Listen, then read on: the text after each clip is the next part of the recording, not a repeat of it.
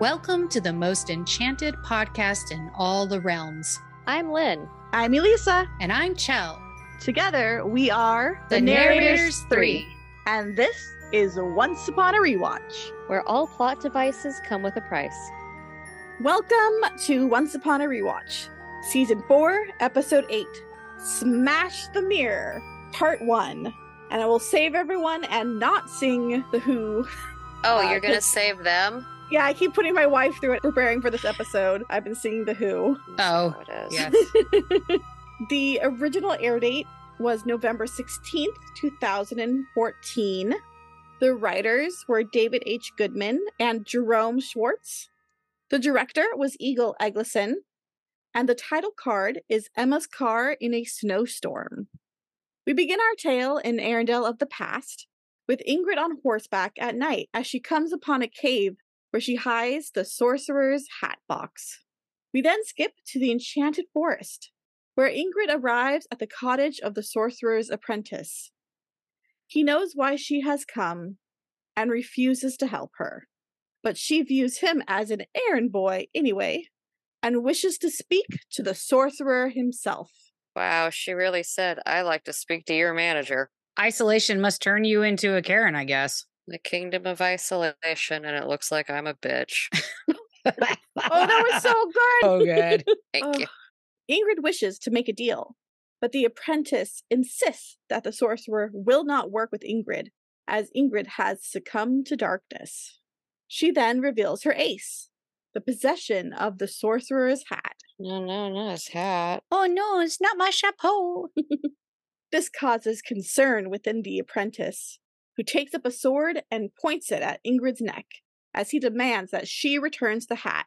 Ingrid, of course, is not a fool, and if the sorcerer wishes to have his hat back, he will give her what she wants happiness. The happiness she had before her powers revealed themselves. She now wants two sisters born with magic. One will be Elsa, and the other needs to be filled. She is willing to wait as long as it takes to find the perfect third sister. You know, if you didn't need both of your new sisters to be blonde haired, blue eyed Aryan race examples, you probably would have gotten your teeny new family together faster. Yeah, it's all a little fashy, isn't it? Mm-hmm. I this was a perfect timing. I feel like she she could have got Regina. She could have swooped up Regina if she didn't she didn't care. And Regina had a terrible upbringing, so she would have been like, "Hell yeah, Ingrid, let's go." I mean, she would have made a better sister than fucking Zelena. Oh, God, I mean, you can't be worse. In present day Storybrooke, Emma wakes from a restless slumber to find her powers are still wonky. She gets out of the car just as Henry stumbles upon her. Emma explains that her powers are out of whack and he has to skedaddle. But Henry calls her out for pulling away, as Emma believes it will fix her problems. And Henry is just the best person in this town, and he understands his mother so much, and I love this kid so much. Mm. Throughout the chat, Henry had been walking closer and reaches out as Emma pleads for him to wait. But as soon as he touches her hand, Henry is blown backwards by her magic. Oh, no, she yeeted the boy. She yeeted the boy. She sure Again. did. Henry just keeps getting yeeted in this show. He does because he got yeeted in the first episode of season three. Oh yeah. He was yeeted off the cliff. He was yeeted across a title card. he was. Henry only has a minor scrape behind his ear, but Emma is distraught and demands he go, which Henry does. Ingrid appears behind her, claiming to understand what she is going through after seeing the fear in Henry's eyes.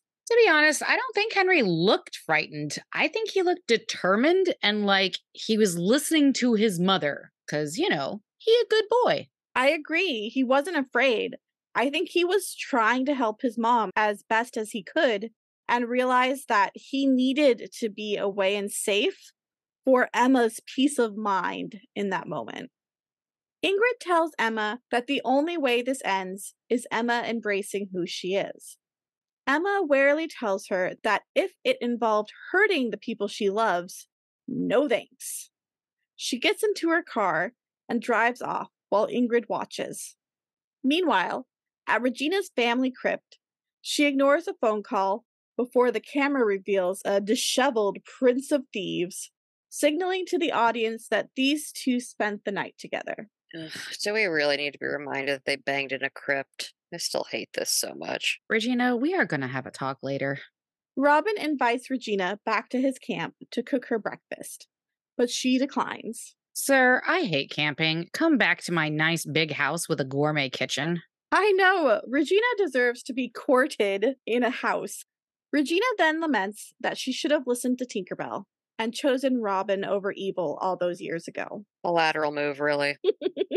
I mean, we should always listen to our queer gal pals. It's true. Oh no, Robin sucks. Yeah, it would have been better than being evil. Mm. I said what Mm. I said. It was a lateral move.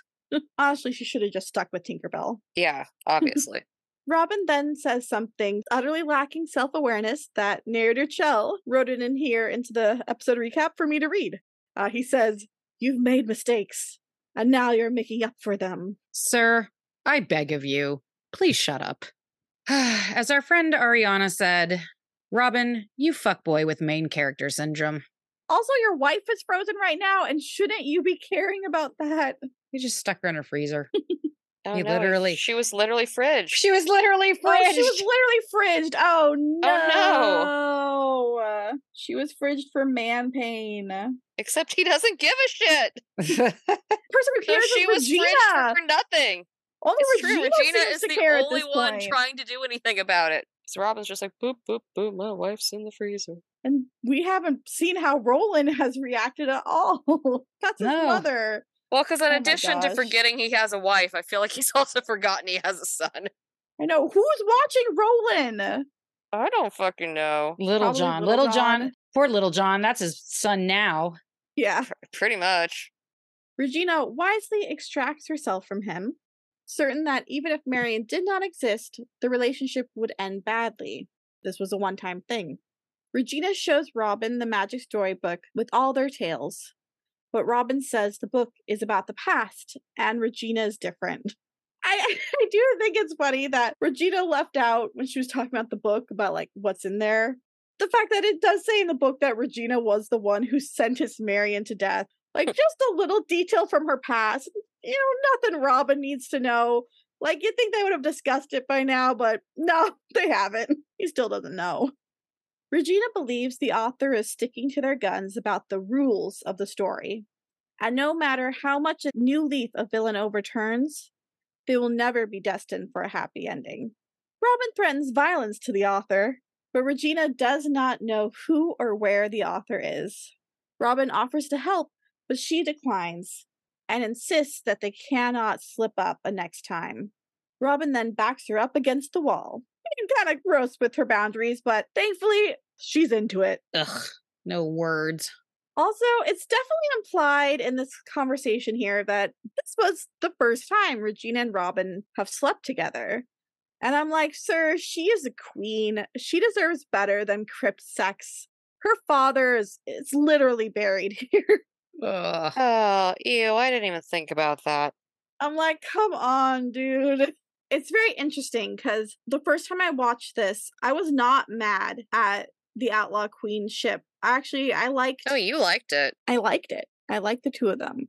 When this first aired, I was rooting for Robin and Regina. And it's been interesting on rewatch. I think it's because I'm both at a different point in my life and also because I'm viewing the show in a different way that the ship is less appealing to me this time around. I still don't hate it. Right now, in this moment, I, do not like it. Even back when this was first airing, I did not like this part of their journey. It was just miserable all around. But overall, I did like them. And I, I was a Robin Hood fan. You know, there's parts of Sean Maguire Robin Hood I do very much like, but I, I don't like this writing for him. There's so much I can't say because I don't want to give spoilers for what's coming. But the narrative does some really, really awful things to him. And so I'll always have this sympathy for this character because I do not think he deserves what is going to happen to him.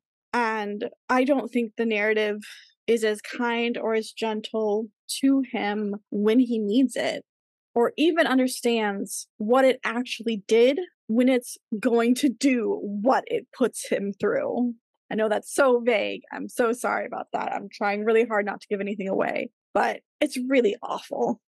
So I have this interesting thing where part of me is very protective of Robin Hood, and the other part of me is just very upset with his behavior in this storyline and just do not think him and Regina are right for each other. And uh, it's an interesting place to be because, like I said, I, I was invested in the ship the first time around. And this time around, while I'm not invested in the ship, I am still a little protective of him, but I can also see his faults, and I'm very much not happy with him right now. But also, I have this protectiveness because I know what he's going to go through. Elisa has very complicated feelings about Robin Hood in this. Meanwhile, at the loft, Mary Margaret, David, Elsa, and Hook return defeated. Hook thinks they ought to respect Emma's desire to be alone, but Elsa says that the longer Emma isolates herself, the worse everything will get. Also, Elsa calling Emma's car a big yellow driving machine in the scene was very funny and it made me laugh. I mean, she's not wrong. hmm no, it is a big yellow driving It's- machine. it is what it is. Mary Margaret wants to return to the search, but David wisely decides that the best thing is to get rest and refuel with food. Henry arrives, much to everyone's surprise, as he was supposed to stay home, and reports back on his findings. Elsa says that when powers are out of control, everything is upside down, and the last people one would like to see are the people that one loves. However, she ultimately learned that it was her loved ones who ultimately helped her the most. I did think it was very funny in the scene that Hook was like, Well, then, which one of the seven dwarfs does Emma like the least? To like mm-hmm. suggest sending him as the safest one to talk to Emma. Which I think I went IDK happy. Back in Arendelle of the past, Elsa is supervising the preparations for a lavish feast celebrating Anna's return. However, Aunt Ingrid arrives and announces that Anna will not be at dinner because she has been deceitful and brought back a magic hat which will take away Elsa's powers. Do the writers of Once Upon a Time ever stop and think about how ridiculous these lines sound? How do you, with a straight face, write things like, they found a magical hat to take away your powers?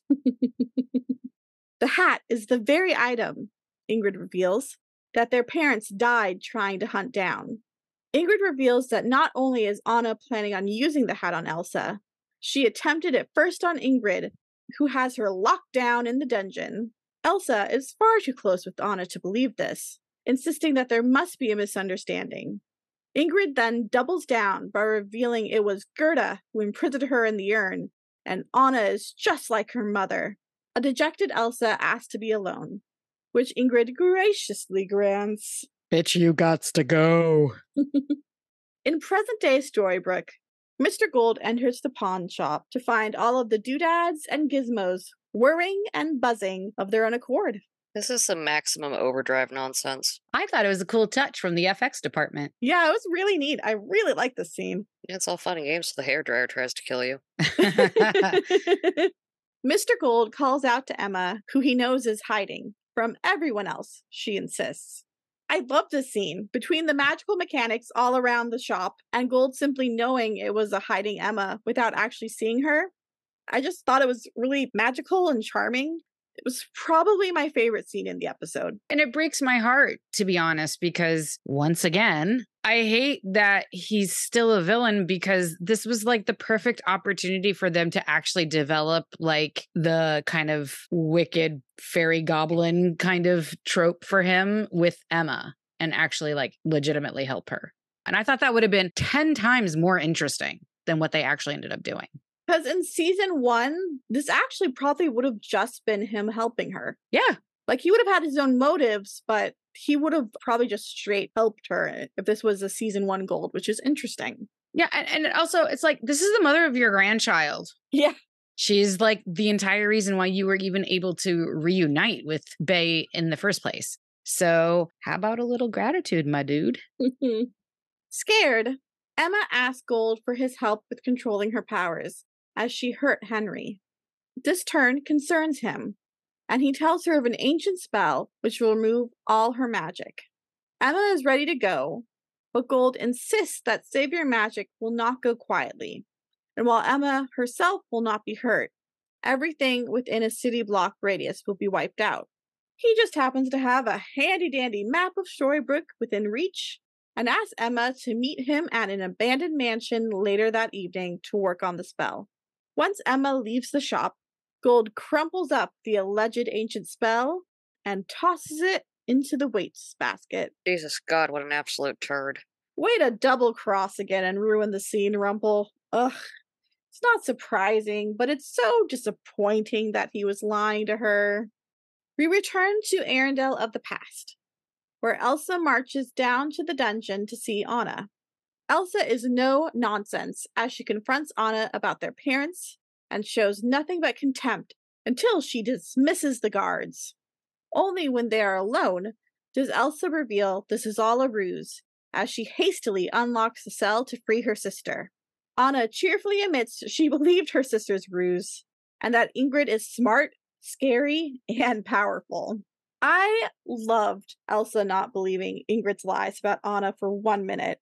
It shows so much growth in both her self image and her belief in Anna, and it was a really lovely moment.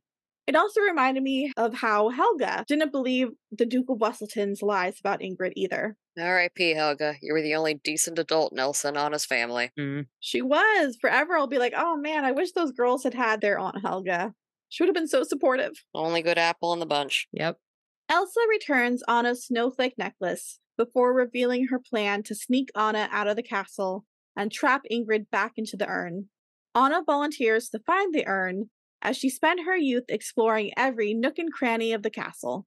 In present day, Elsa has finished patching up Henry and tells his grandparents that she spoke with him about Emma's powers, saying that they are tied to her emotions like Elsa's powers are. The reason Emma hurt him was because she was trying so hard not to hurt him. Regina then bursts in, demanding an update on Henry. She has the locator potion David requested, and a sly Mary Margaret gives Regina the heads up that she needs to finish buttoning up her blouse. Which is nice of her because, Regina, babe, your boob was full hanging out of that shirt. Mary Margaret's a real one. That she is. The locator spell needs to be used on an item of Emma's, such as the scarf David spies. Emma then rings Mary Margaret, who updates her on Henry before profusely apologizing to her daughter. Emma reveals she plans to rid herself of her magic and will be home shortly for cocoa with cinnamon. Before Mary Margaret can ask further details, Emma hangs up. The gang is floored at this new twist. A stunned Hook looks in vain for his phone, saying he left it in the back of David's truck before he takes off. And in this dramatic moment, there was a very funny part where Killian called his phone a talking phone, which was adorable. And I will never be tired of all the Killian technology humor. Mm-hmm. Just outside the apartment, Hook takes his phone out of his pocket because he was totally lying and calls Emma, leaving a message to warn her. He knows she went to Rumpelstiltskin for help. And Killian, I am so proud of you for being a smart cookie and figuring out right away that Gold is playing her. Hanging out with Emma has really leveled up his smarts. Her detective skills have really rubbed off on him. Mm-hmm. There's also a deleted scene from this episode that I'm not sure where it would have gone, probably sometime around here. And in it, Elsa and Snow have a heart to heart. And it was a really lovely, quiet moment. And I really wish they would have kept it in the episode. Like, Snow was so gentle with Elsa, and I thought it was a very nice moment. Thought they should have kept it. Mm-hmm. Agreed. In the past, Kristoff, Elsa, and Anna enter what was once used by the three sisters in a long forgotten part of the castle. Elsa takes a moment to sympathize with Ingrid, but Anna insists they will not be torn apart like Gerda and Ingrid were. We haven't talked about it yet, but I feel like it's a very interesting choice that they named Anna and Elsa's mother, Gerda, in this show. As Gerda was our young heroine in the original fairy tale of the Snow Queen. And in that story, Gerda is essentially the prototype for Anna in Frozen. Oh, interesting. That must be why they did it. It also makes me give them a little more slack since every time Gerda is brought up, I'm like, who the fuck is Gerda? Your name is Iduna. Yeah, that's a really cool fact, Elisa. I love the Snow Queen so much. It's like one of my all time favorites. You're a We get resident. baby. You're Danish. Yeah. I was gonna say you are our resident Hans Christian Andersen expert. It's a little my big fat Greek wedding around here sometimes, but I still love you. I have. I've been to his house. I've been to the museum that's at his little yellow house. Aw, that's so cool. Mm-hmm. And yet, I had to show you the musical Hans Christian Andersen. You had not seen it. I'd never seen the musical Hans Christian Andersen. And then my mind was blown because, your mom literally used to sing you Sing- songs from it. yeah, because she used to sing the Ugly Duckling song to me all the time. And I was just like, oh, that's what that's from. And I love Danny Kaye. And my sister loved that movie as a kid. You So I love have Danny no idea Kaye, you how love I Hans never Christian saw the Andersen. Hans I don't know how movie. it took however freaking long it was. It, I showed it to you during the beginning of the pandemic, I oh, think. Oh shit. Yeah, we were watching a lot of classic musicals. W- way past the oh my god, they were roommates phase of your relationship. Oh yeah, no, we were we were engaged and had leased a house together. Yeah, this was like Hans late, Christian Andersen. Late 2020, early 2021, I want to say. oh my god, we had started the podcast. Yeah. It was. It was around the same time we started the podcast. Yeah. Mhm. That's hilarious. Anna finds a frozen Hans in a wardrobe where the urn has also been hiding. And I'm just like, did Ingrid take frozen Hans home as a trophy? And did she make like Elsa and Kristoff carry him home? All serial killers have trophies, babe. They're just usually not that big. I wonder what she was planning to do with it. no. Why does she have Hans in a closet? She's gonna dress him up. You know how like people Because have like better than under the floorboards. She was gonna dress him up. Like, you know how people have like those like little duck statues like outside their house and they dress them like Yes. in little rain slickers when it's raining and like little Easter hats and little Halloween costumes. I bet you that's what she was gonna do. She was gonna like make him a lawn ornament.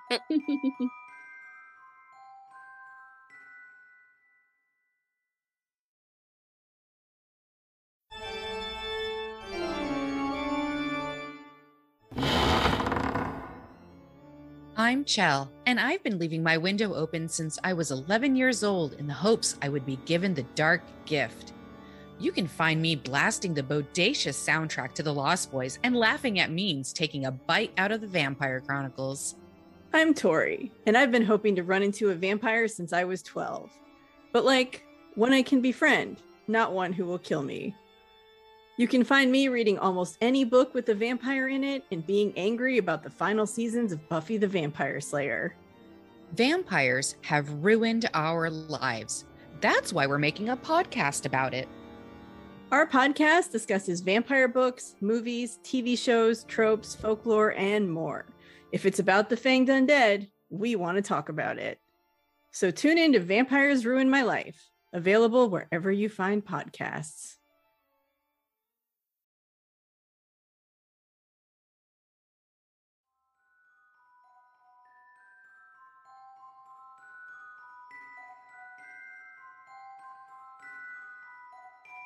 In present day Storybrooke, Mr. Gold visits Ingrid in her ice cave to tell her that he has his own plans for Emma now, and reveals that he painstakingly collected the shattered pieces of the urn and reconstructed them just enough to draw a circle around Ingrid, encasing her so she cannot interfere with his plans. This goddamn dick also has the absolute gall to preach at Ingrid about how he's never betrayed anyone like he isn't the most duplicitous piece of shit ever.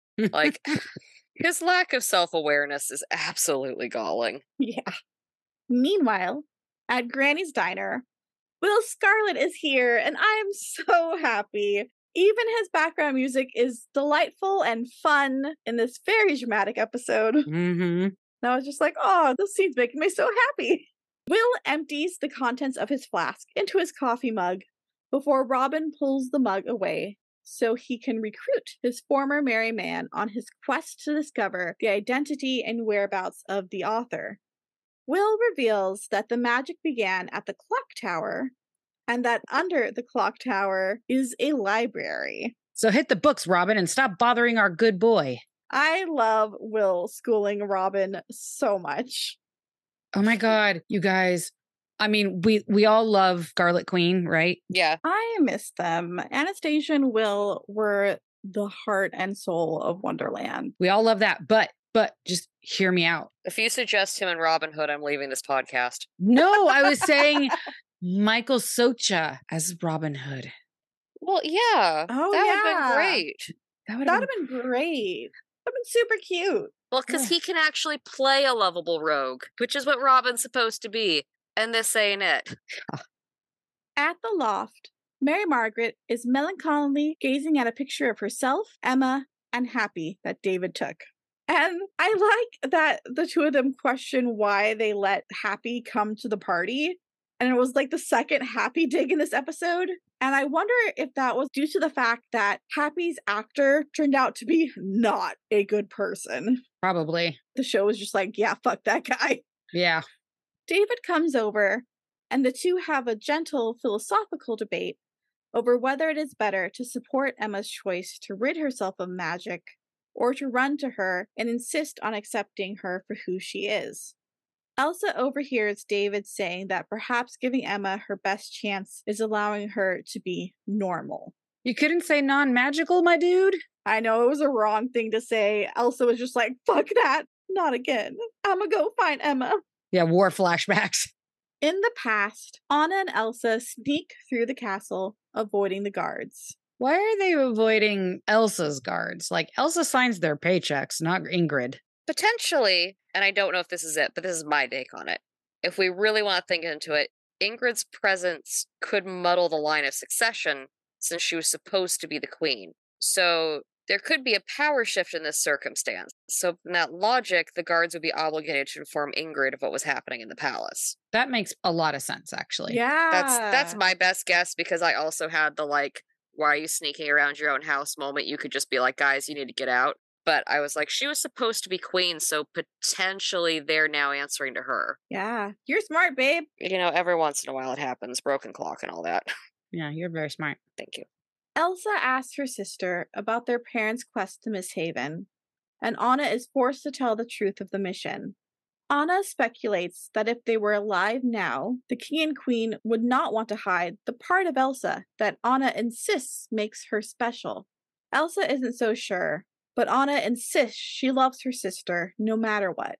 In the present, Elsa silently takes the scarf and the locator spell and sneaks out to find Emma herself. Meanwhile, Will breaks into the library for Robin, except it's business hours and Robin reveals it's actually open. He's pretty, not smart. Yeah. Regina and Henry are then seen reading comics in his bedroom. Hey, we finally see the upstairs. And it's hella cute. Is this the upstairs of the loft? For a second, I- Yeah. at first I was like, is this Henry's room or Regina? But no, it's upstairs no, at the it's- loft. It's, upstairs at the loft. Yeah. Wow. New location unlocked. I know. Regina wants to talk about the incident with Emma, but Henry does not.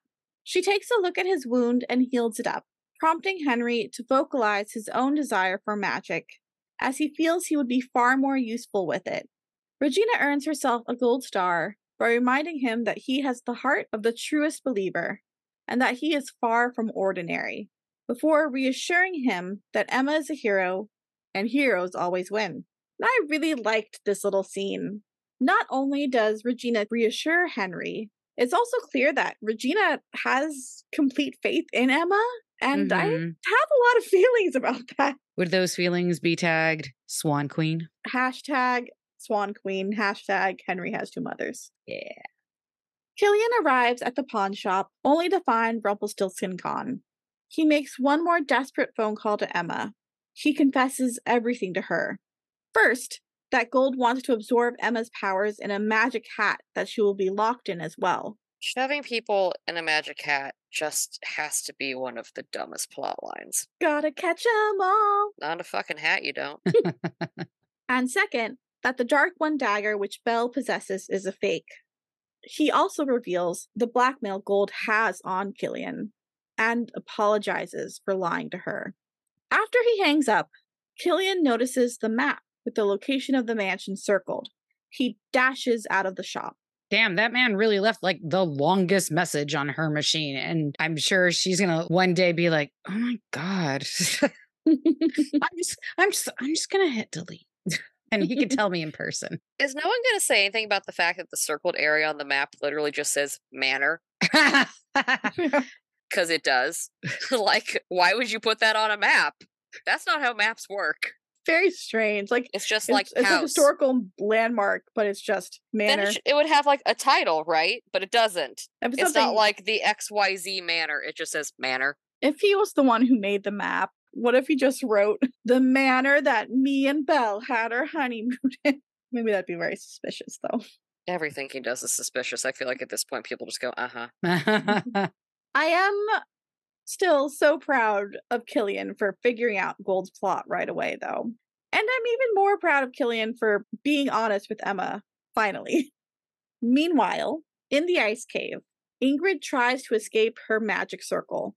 And I just kept expecting Ingrid to like sit down crisscross applesauce in the center of the circle. Like, please make yourself comfy if you're stuck Mm. there. I'm gonna be here a while. he didn't even leave any snacks for me. How rude. I'm so bored. rude. She can make herself flavorless snow cones. Spying her reflection in the mirror, Ingrid waves her hand to reveal Emma driving. The radio begins to short, and as Emma begins to futz with it, a projection of Ingrid appears in the middle of the road. Emma swerves to avoid hitting her, only to crash and smack her head against the window pane of the car. And credits. It was a very gentle looking car crash. Yeah, she does kind of just lay her head gently against the window and take a nap. She was she was tired. That's been Yeah, a She's lot. just like, oh, sweepy. Sleepy. I've been driving all night. I'm going to have a little sweepy. Yeah, I better pull over for safety reasons. Mhm. I like the flashback scenes in Arendelle this episode because it really showcases how smart Elsa is. Which, thank God. Yeah. yeah. Yeah. This episode was finally a great Elsa episode. Yeah. Took them long enough. Yeah. I didn't think about the line of succession being muddled, and that's why Elsa would avoid her own guards, but that's smart. So kudos to you, Lynn. Trust no bitch except your sis. I don't have a sister. Who do I trust? Me. I'm I'm your sister. That's true. You have adopted me. I trust you.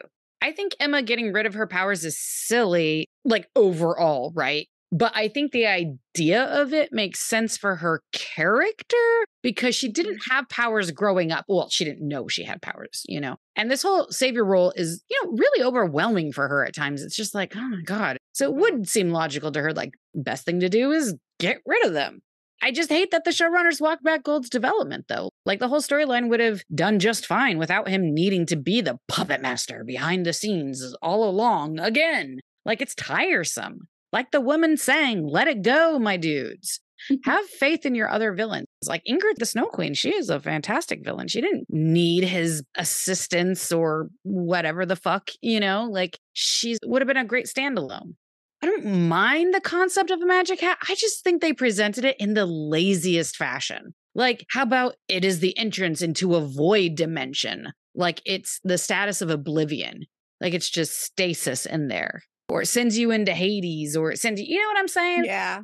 It- like remember in Willow, it's like Queen Bavmorda was going to send Elora Danan into oblivion, into a state of existlessness. You just cease to exist. And I thought it would have been so much scarier and so much cooler if like the hat was like the entrance into a very similar realm rather than just like you're going to live in this hat for a while the way that uh Cyrus was a genie who lived in the bottle. Because just like that's that's what it- master ball. yeah, because that's what it, they're making it sound like. hmm Honestly, the longer this whole dumb saga about the magic hat continues, the more it just becomes a stupid bootleg version of PhilharMagic, and I am so tired of it. And if I hear someone talk about a magic hat like it isn't the dumbest thing I've ever heard one more time, I'm going to start crying. We just need Jasmine to show up and gently place the hat on Emma's head, like she does for Donald in PhilharMagic. What is PhilharMagic? PhilharMagic is a show at both the Magic Kingdom and Disney's California Adventure. And it follows Donald Duck as he goes through multiple animated movies trying to get back the Sorcerer's Apprentice's hat.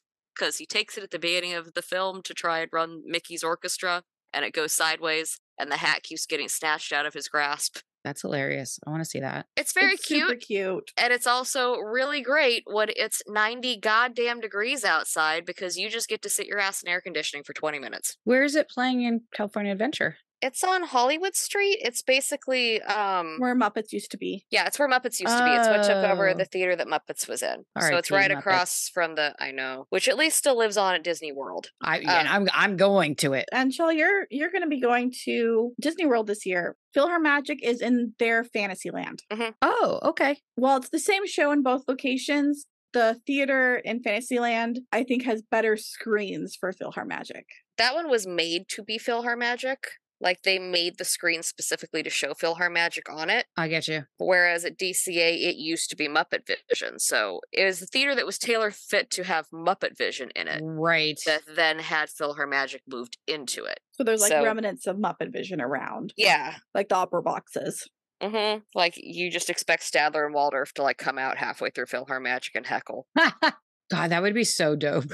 It would be good. It would be very good. It honestly be would be a great little like Easter egg, like homage to what the theater used to be. To have, just have like a second where like I don't know Donald passes Statler and Waldorf in the opera box or something, mm-hmm. That'd be cute. and they're just like, "Oh, that dumb duck can't get the hat." Oh, oh, oh, oh.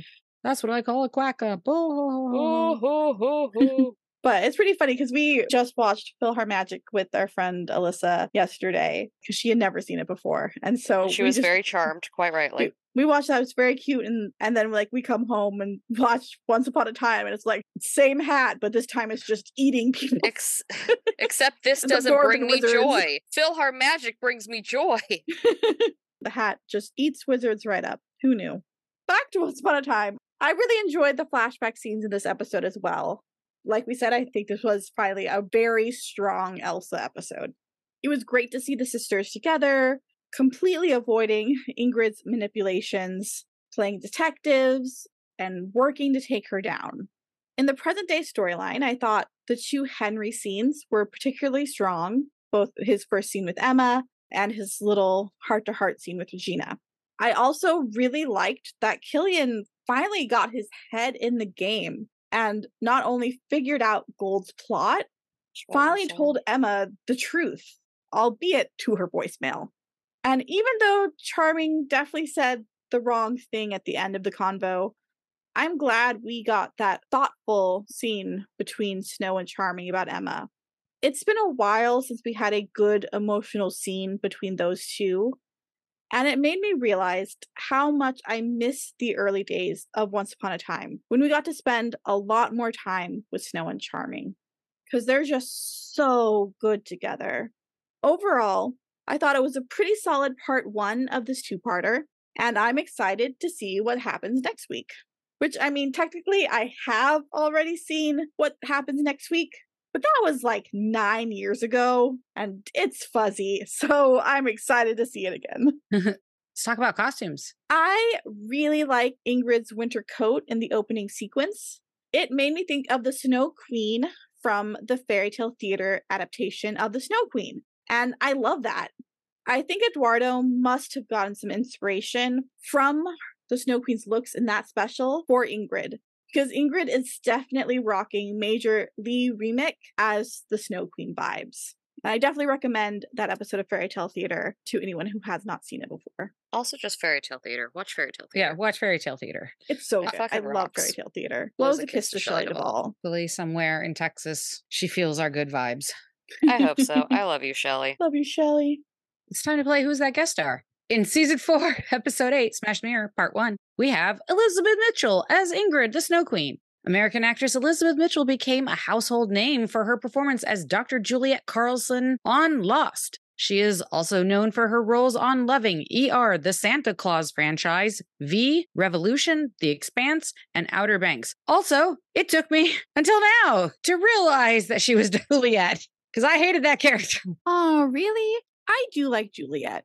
Juliet was actually my first Elizabeth Mitchell character. And I thought she was really interesting. to be fair, I hated most of the characters on Lost. Most. I think there were like four that I genuinely like, maybe five, like from beginning to end. Obviously Ben, because he's my little meow meow. Hurley, because I mean, Jesus Christ, you're you're inhuman if you don't like Hurley. That's very true. I like Uh, the guy who hits the guy with his car. You love Desmond. Desmond. Yeah. He hits the guy I don't like with his car. You don't like Locke. I don't. No, I don't like Locke either. He scares me. Y- Well, he's also annoying. He looks like a mean Keebler elf. oh my god. I'm totally telling that to my friend who's watching Lost for the very first time and she's very annoyed with it.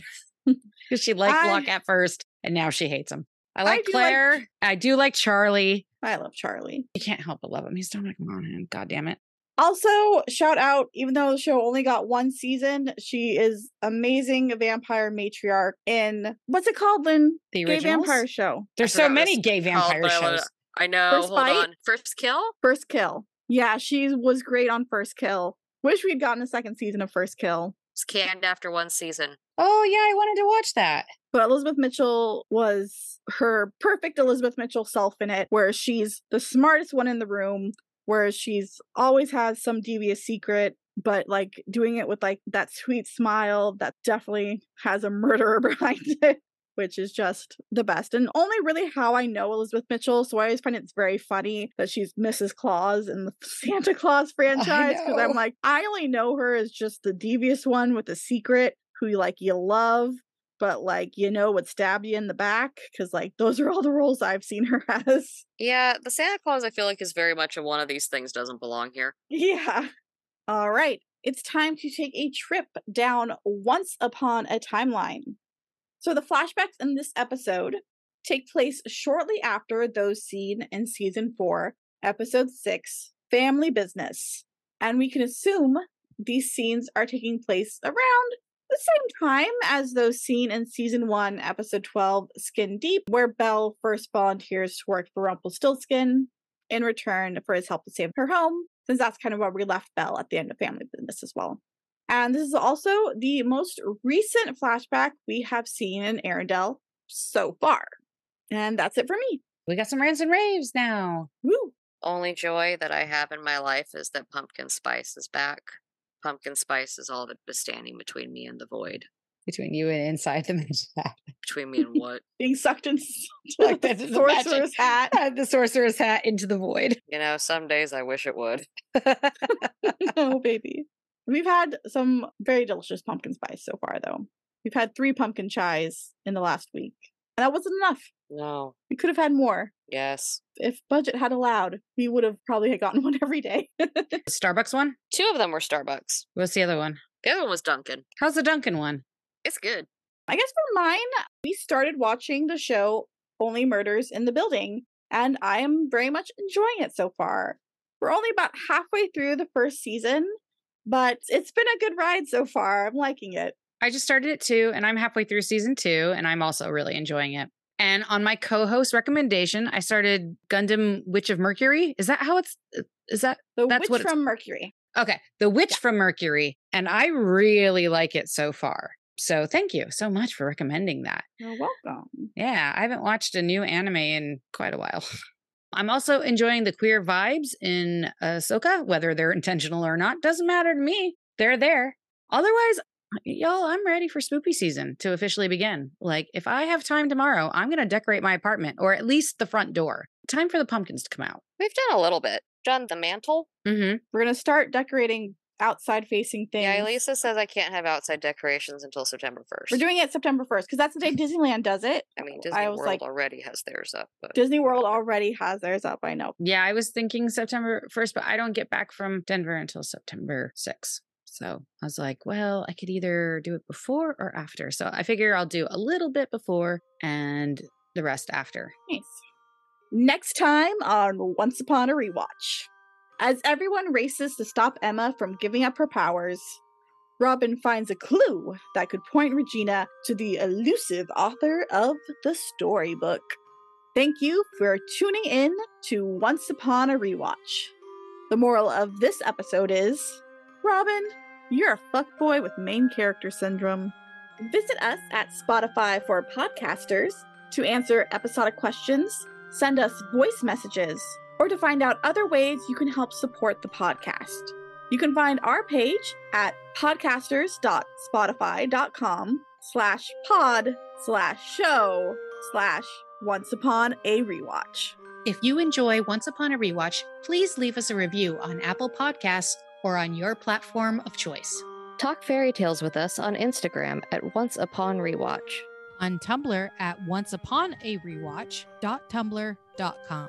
The artwork for our podcast was by Laichiruru. We want to say a very special thank you to the master of free music, Kevin MacLeod. Our intro music is Frost Waltz, and our outro music is Fairy Tale Waltz.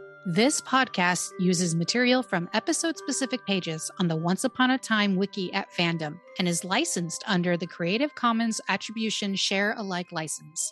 And remember, all plot devices come with a price. Also, hey, look at that. I got through the whole episode without singing The Who. But I You did get not get through it without singing the. Pokemon song. You still did sing, but I that's get half okay. a cookie. You get half a cookie.